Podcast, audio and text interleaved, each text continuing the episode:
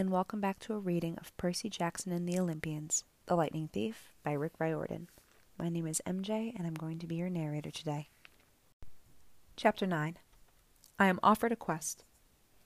The next morning, Chiron moved me to cabin 3. I didn't have to share with anybody. I had plenty of room for all my stuff the Minotaur's horn, one set of spare clothes, and a toiletry bag. I got to sit at my own dinner table pick all my own activities, call lights out whenever I felt like it, and not listen to anybody else. And I was absolutely miserable. Just when I'd started to feel accepted, to feel I had a home in cabin 11, and I might be a normal kid, or as normal as you can be when you're a half blood, I'd been separated out as if I had some rare disease. Nobody mentioned the hellhound, but I got the feeling they were all talking about it behind my back. The attack had scared everybody, it sent two messages. One, that I was the son of the sea god, and two, monsters would stop at nothing to kill me. They could even invade a camp that had always been considered safe. The other campers steered clear of me as much as possible. Cabin 11 was too nervous to have sword class with me after what I'd done to the Ares folks in the woods, so my lessons with Luke became one on one. He pushed me harder than ever and wasn't afraid to bruise me up in the process. You're going to need all the training you can get, he promised, as we were working with swords and flaming torches. Now let's try that viper beheading strike again. Fifty more repetitions. Annabeth still taught me Greek in the mornings, but she seemed distracted. Every time I said something, she scowled at me, as if I just poked her between the eyes. After lessons, she would walk away muttering to herself, Quest? Poseidon?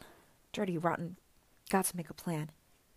Even Clarisse kept her distance, though her venomous looks made it clear she wanted to kill me for breaking her magic spear. I wish she would just yell or punch me or something. I'd rather get into fights every day than be ignored. I knew somebody at the camp resented me, because one night I came into my cabin and found a mortal newspaper dropped inside the doorway, a copy of the New York Daily News, open to the Metro page. The article took me almost an hour to read, because the angrier I got, the more words floated around on the page. Boy and Mother Still Missing After Freak Car Accident by Eileen Smith. Sally Jackson and son Percy are still missing one week after their mysterious disappearance. The family's badly burned 78 Camaro was discovered last Saturday on a North Long Island road with the roof ripped off and the front axle broken. The car had flipped and skidded for several hundred feet before exploding. Mother and son had gone for a weekend vacation to Montauk, but left hastily under mysterious circumstances. Small traces of blood were found in the car and near the scene of the wreck, but there were no other signs of the missing Jacksons. Residents in the rural area reported seeing nothing unusual around the time of the accident. Miss Jackson's husband, Gabe Ugliano, claims that his stepson, Percy Jackson, is a troubled child who has been kicked out of numerous boarding schools and has expressed violent tendencies in the past. Police would not say whether son Percy is a suspect in his mother's disappearance, but they have not ruled out foul play. Below are recent pictures of Sally Jackson and Percy. Police urge anyone with information to call the following toll free Crime Stoppers hotline. The phone number was circled in black marker. I wadded up the paper and threw it away, then flopped down on my bunk bed in the middle of my empty cabin.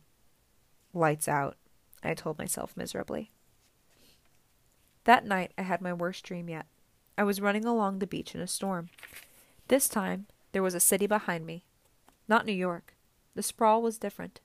Buildings spread farther apart, palm trees and low hills in the distance. About a hundred yards down the surf, two men were fighting. They looked like TV wrestlers, muscular, with beards and long hair.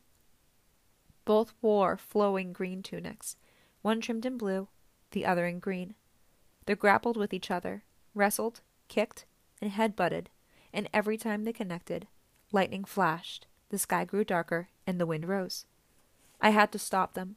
I didn't know why, but the harder I ran, the more the wind blew me back, until I was running in place, my heels digging uselessly in the sand. Over the roar of the storm, I could hear the blue robed one yelling at the green robed one, Give it back! Give it back! like a kindergartner fighting over a toy. The waves got bigger, crashing into the beach, spraying me with salt. I yelled, Stop it! Stop fighting! The ground shook. Laughter came from somewhere under the earth, in a voice so deep and evil it turned my blood to ice.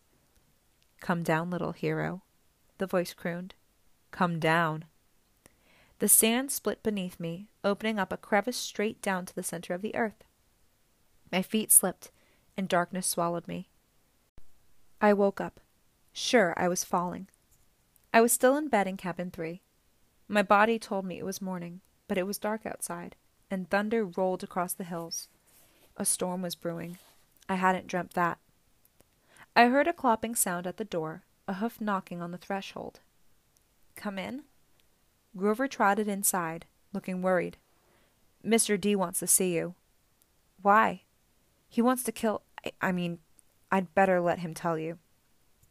Nervously, I got dressed and followed, sure that I was in huge trouble. For days, I'd been half expecting a summons to the big house.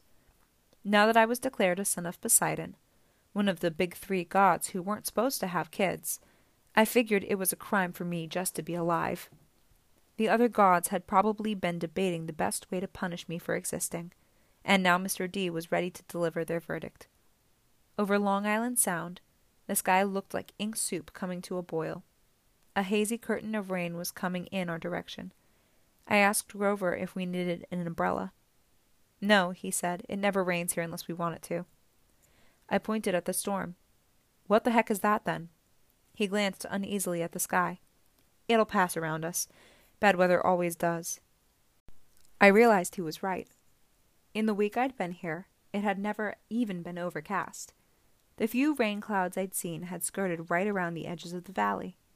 But this storm, this one was huge. At the volleyball pit, the kids from Apollo's cabin were playing a morning game against the satyrs.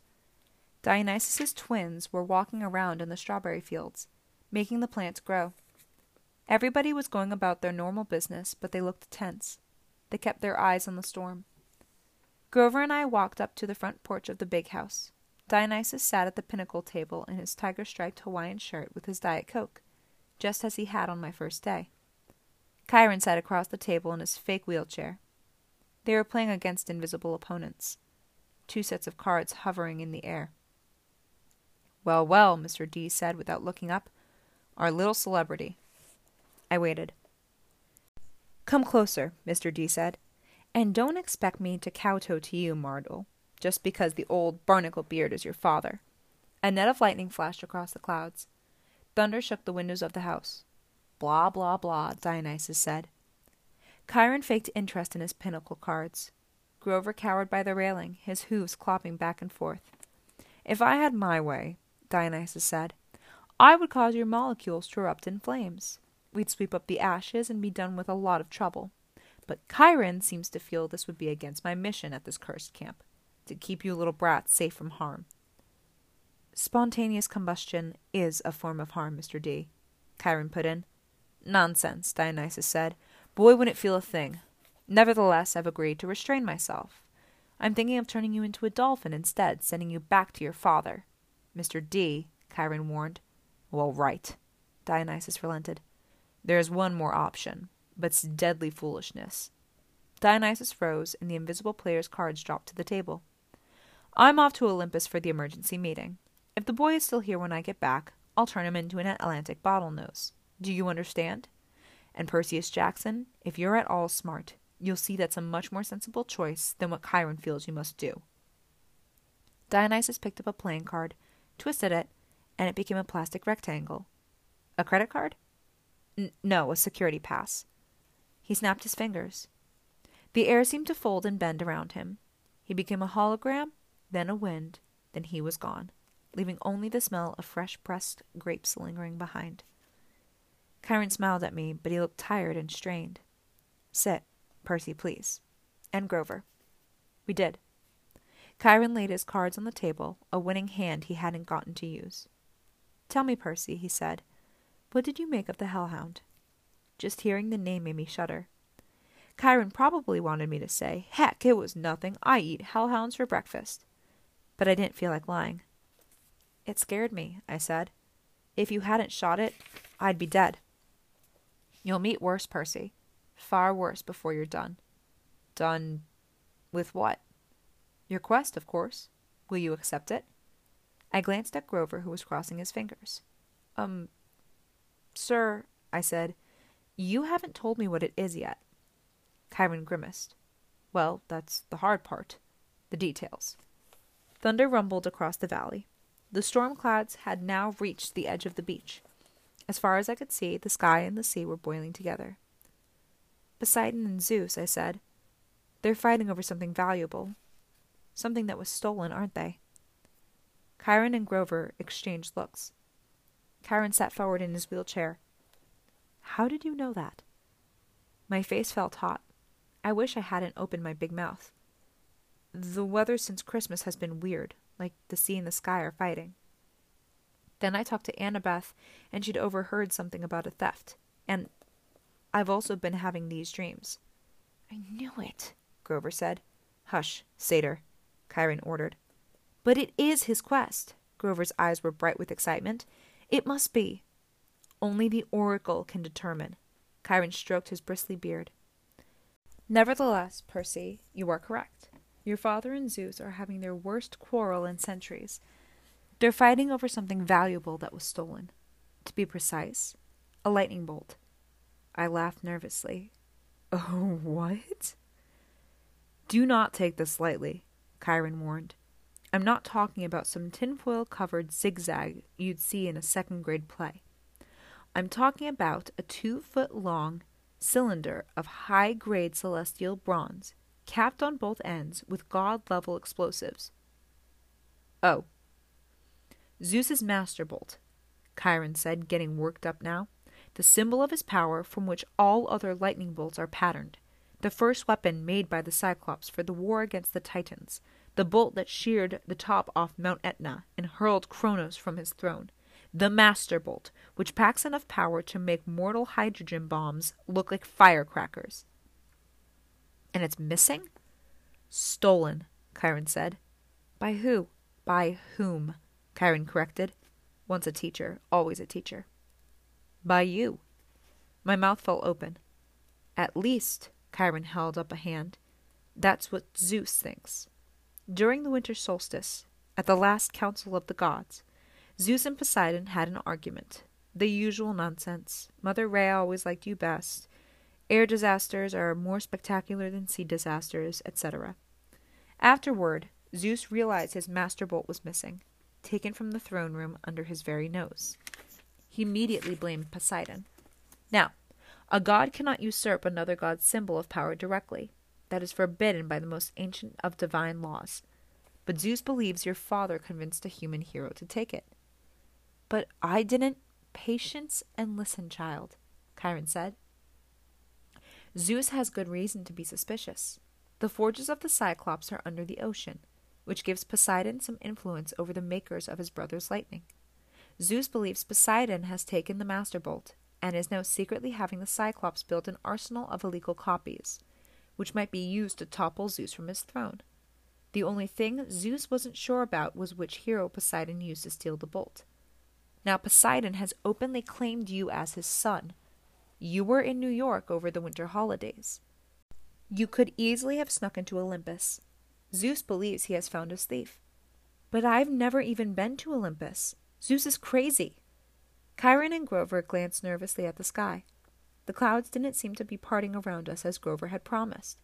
They were rolling straight over our valley, sealing us in like a coffin lid. Er, Percy, Grover said, we don't use the C word to describe the Lord of the Sky.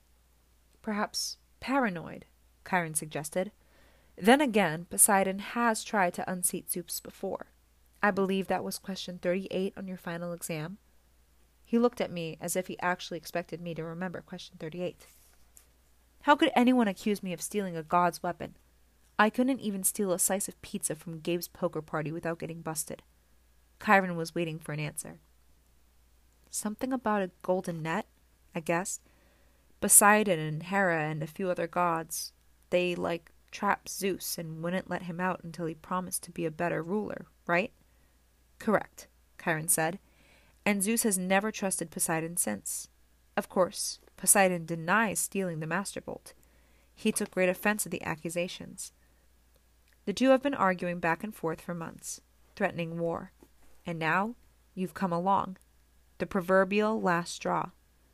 But I'm just a kid. Percy, Grover cut in, if you were Zeus, and you already thought your brother was plotting to overthrow you, then your brother suddenly admitted he had broken the sacred oath he took after World War II, that he's fathered a new mortal hero who might be used as a weapon against you, wouldn't that put a twist in your toga? But I didn't do anything. Poseidon, my dad, he didn't really have this master bolt stolen, did he? Chiron sighed. Most thinking observers would agree that thievery is not Poseidon's style, but the sea god is too proud to try convincing Zeus of that. Zeus has demanded that Poseidon return the bolt by the summer solstice. That's June 21st, ten days from now. Poseidon wants an apology for being called a thief by the same date. I hope that the diplomacy might prevail, that Hera or Demeter or Hestia would make the two brothers see sense. But your arrival has inflamed Zeus's temper. No, neither god will back down. Unless someone intervenes, unless the master bolt is found and returned to Zeus before the solstice, there will be war. And do you know what a full fledged war would look like, Percy? Bad, I guessed. Imagine the world in chaos, nature at war with itself, Olympians forced to choose sides between Zeus and Poseidon, destruction, carnage, millions dead. Western civilization turned into a battleground so big it will make the Trojan War look like a water balloon fight. Bad, I repeated. And you, Percy Jackson, would be the first to feel Zeus's wrath. It started to rain. Volleyball players stopped their game and stared in stunned silence at the sky. I had brought this storm to Half Blood Hill. Zeus was punishing the whole camp because of me. I was furious. So I have to find the stupid bolt, I said, and return it to Zeus? What better peace offering, Chiron said, than to have the son of Poseidon return Zeus's property? If Poseidon doesn't have it, where is the thing? I believe I know. Chiron's expression was grim. Part of a prophecy I had years ago, well, some of the lines make sense to me now. But before I can say more, you must officially take up the quest. You must seek the counsel of the oracle. Why can't you tell me where the bolt is beforehand? Because if I did, you would be too afraid to accept the challenge. I swallowed. Good reason. You agree, then? I looked at Grover, who nodded encouragingly. Easy for him. I was the one Zeus wanted to kill. All right, I said. It's better than being turned into a dolphin. Then it's time you consulted the oracle, Chiron said. Go upstairs, Percy Jackson, to the attic. When you come back down, assuming you're still sane, we'll talk more. Four flights up, the stairs ended under a green trapdoor. I pulled the cord. The door swung down, and a wooden ladder clattered into place. The warm air from above smelled like mildew and rotten wood and something else. A smell I remembered from biology class. Reptiles. The smell of snakes. I held my breath and climbed. The attic was filled with Greek hero junk armor stands covered in cobwebs, once bright shields pitted with rust, old leather steamer trunks plastered with stickers saying Ithaca, Circe's Island, and Land of the Amazons. One long table was stacked with glass jars filled with pickled things severed hairy claws, huge yellow eyes, various other parts of monsters.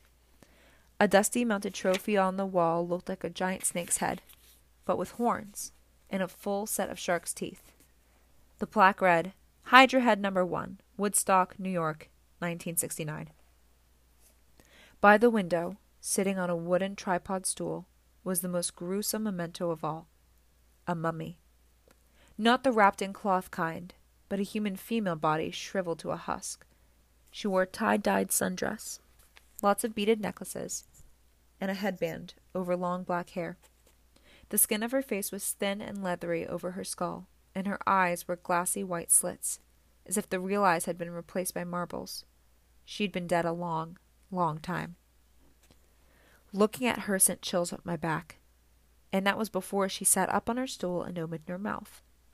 A green mist poured from the mummy's mouth, coiling over the floor in thick tendrils, hissing like twenty thousand snakes. I stumbled over myself trying to get to the trap door, but it slammed shut. Inside my head, I heard a voice, slithering in one ear and coiling around my brain. I am the spirit of Delphi, speaker of the prophecies of Phoebus Apollo, slayer of the mighty python. Approach seeker and ask. I wanted to say, No thanks, wrong door, just looking for the bathroom. But I forced myself to take a deep breath. The mummy wasn't alive. She was some kind of gruesome receptacle for something else. The power that was now swirling around me in the green mist. But its presence didn't feel evil, like my demonic math teacher, Mrs. Dodds, or the Minotaur. It felt more like the three fates I'd seen knitting the yarn outside the highway fruit stand ancient, powerful, and definitely not human. But not particularly interested in killing me either. I got up the courage to ask, What is my destiny? The mist swirled more thickly, collecting right in front of me and around the table with the pickled monster part jars. Suddenly, there were four men sitting around the table playing cards. Their faces became clearer. It was Smelly Gabe and his buddies. My fist clenched, though I knew this poker party couldn't be real. It was an illusion made out of mist. Gabe turned toward me and spoke in the rasping voice of the oracle. You shall go west and face the god who has turned. His buddy on the right looked up and said in the same voice, You shall find what was stolen and see it safely returned. The guy on the left threw in two poker chips, then said, You shall be betrayed by the one who calls you a friend. Finally, Eddie, our building super, delivered the worst line of all. And you shall fail to save what matters most in the end. The figures began to dissolve. At first, I was too stunned to say anything, but as the mist retreated, coiling into a huge green serpent and slithering back into the mouth of the mummy. I cried, Wait! What do you mean? What friend? What will I fail to save? The tail of the mist snake disappeared into the mummy's mouth. She reclined back against the wall, her mouth closed tight, as if it hadn't been opened in a hundred years. The attic was silent again, abandoned, nothing but a room full of mementos. I got the feeling that I could stand here until I had cobwebs too and I wouldn't learn anything else. My audience with the oracle was over. Well, Chiron asked me. I slumped into a chair at the pinochle table. She said I would retrieve what was stolen. Grover sat forward, chewing excitedly on the remains of a Diet Coke can. That's great! What did the oracle say exactly? Chiron pressed. This is important. My ears were still ringing from the reptilian voice. She she said I would go west and face a god who has turned. I would retrieve what was stolen and see it safely returned. I knew it, Grover said. Chiron didn't look satisfied. Anything else? I didn't want to tell him. What friend would betray me? I didn't have that many. In the last line, I would fail to save what mattered most. What kind of oracle would send me on a quest and tell me, oh, by the way, you'll fail? How could I confess that? No, I said, that's about it. He studied my face. Very well, Percy. But know this the oracle's words often have double meanings. Don't dwell on them too much. The truth is not always clear until events come to pass. I got the feeling he knew I was holding back something bad, and he was trying to make me feel better. Okay, I said, anxious to change topics. So where do I go? Who's this god in the west? Ah, think, Percy, Chiron said. If Zeus and Poseidon weaken each other in war, who stands to gain? Somebody else who wants to take over? I guessed. Yes, quite. Someone who harbors a grudge, who has been unhappy with his lot since the world was divided eons ago, whose kingdom would grow powerful with the deaths of millions. Someone who hates his brothers for forcing him into an oath to have no more children, an oath that both of them have now broken. I thought about my dreams, the evil voice that had spoken from under the ground. Hades. Chiron nodded. The Lord of the Dead is the only possibility. A scrap of aluminum dribbled out of Grover's mouth. Whoa, wait, what? A fury came after Percy, Chiron reminded him. She watched the young man until she was sure of his identity, then tried to kill him. Furies obey only one lord Hades. Yes, but but Hades hates all heroes, Grover protested. Especially if he has found out Percy is a son of Poseidon. A hellhound got into the forest, Chiron continued. Those can only be summoned from the fields of punishment, and it had to be summoned by someone within the camp. Hades must have a spy here. He must suspect Poseidon will try to use Percy to clear his name. Hades would very much like to kill this young half blood before he can take on the quest. Great, I muttered. That's two major gods who want to kill me. But a quest to. Grover swallowed. I mean, couldn't the Master Bolt be in some place like Maine? Maine's very nice this time of year. Hades sent a minion to steal the Master Bolt, Chiron insisted. He hid it in the underworld, knowing full well that Zeus would blame Poseidon. I don't pretend to understand the Lord of the Dead's motives perfectly, or why he chose this time to start a war. But one thing is certain Percy must go to the underworld, find the Master Bolt, and reveal the truth. A strange fire burned in my stomach. The weirdest thing was, it wasn't fear, it was anticipation, the desire for revenge. Hades had tried to kill me three times so far. With the Fury, the Minotaur, and the Hellhound. It was his fault my mother had disappeared in a flash of light.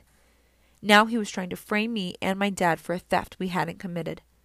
I was ready to take him on. Besides, if my mother was in the underworld. Whoa, boy, said the small part of my brain that was still sane. You're a kid. Hades is a god. Grover was trembling.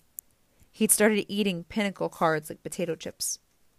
The poor guy needed to complete a quest with me so he could get his searcher's license, whatever that was. But how could I ask him to do this quest? Especially when the oracle said I was destined to fail. This was suicide. Look, if we know it's Hades, I told Chiron, why can't we just tell the other gods? Zeus or Poseidon could go down to the underworld and bust some heads. Suspecting and knowing are not the same, Chiron said.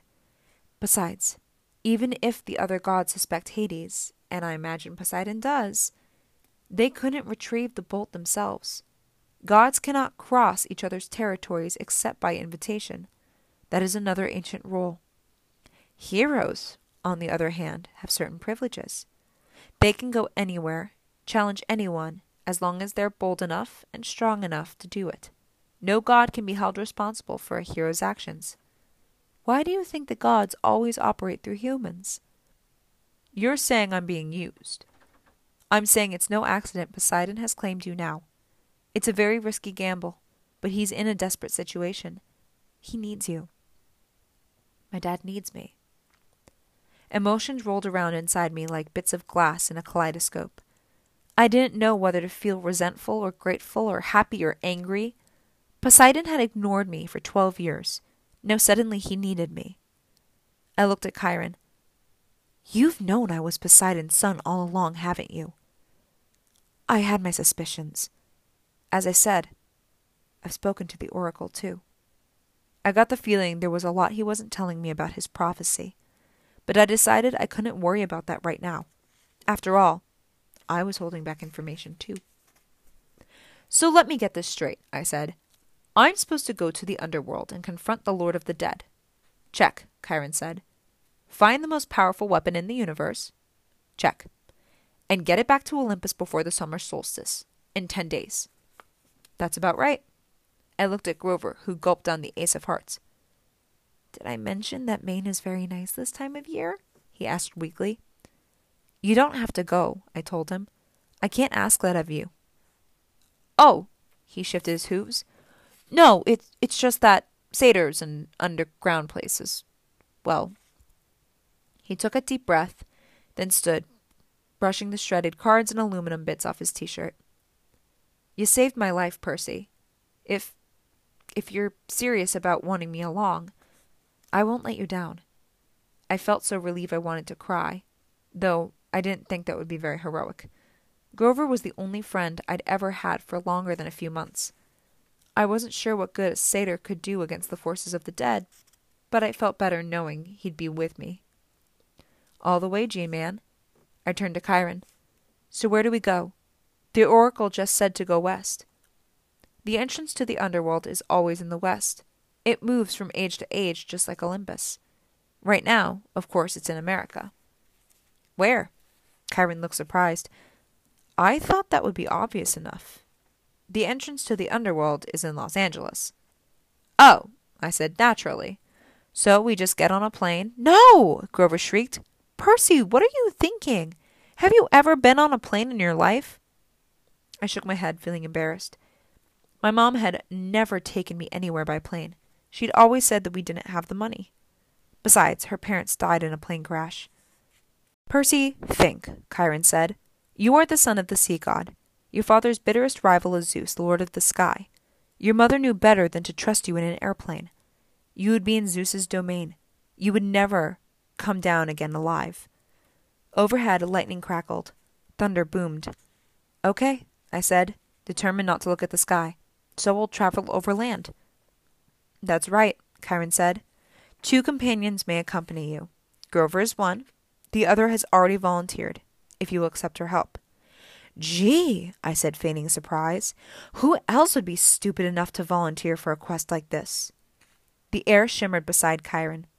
Annabeth became visible, stuffing her Yankees cap into her back pocket. I've been waiting a long time for a quest, Seaweed Brain, she said. Athena is no fan of Poseidon. But if you're going to save the world, I'm the best person to keep you from messing up. If you do say so yourself, I said.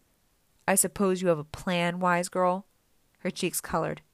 Do you want my help or not? The truth was, I did. I needed all the help I could get. A trio, I said. That'll work. Excellent, Chiron said. This afternoon, we can take you as far as the bus terminal in Manhattan. After that, you are on your own. Lightning flashed, rain poured down on the meadows that were never supposed to have violent weather. No time to waste, Chiron said. I think you should all get packing.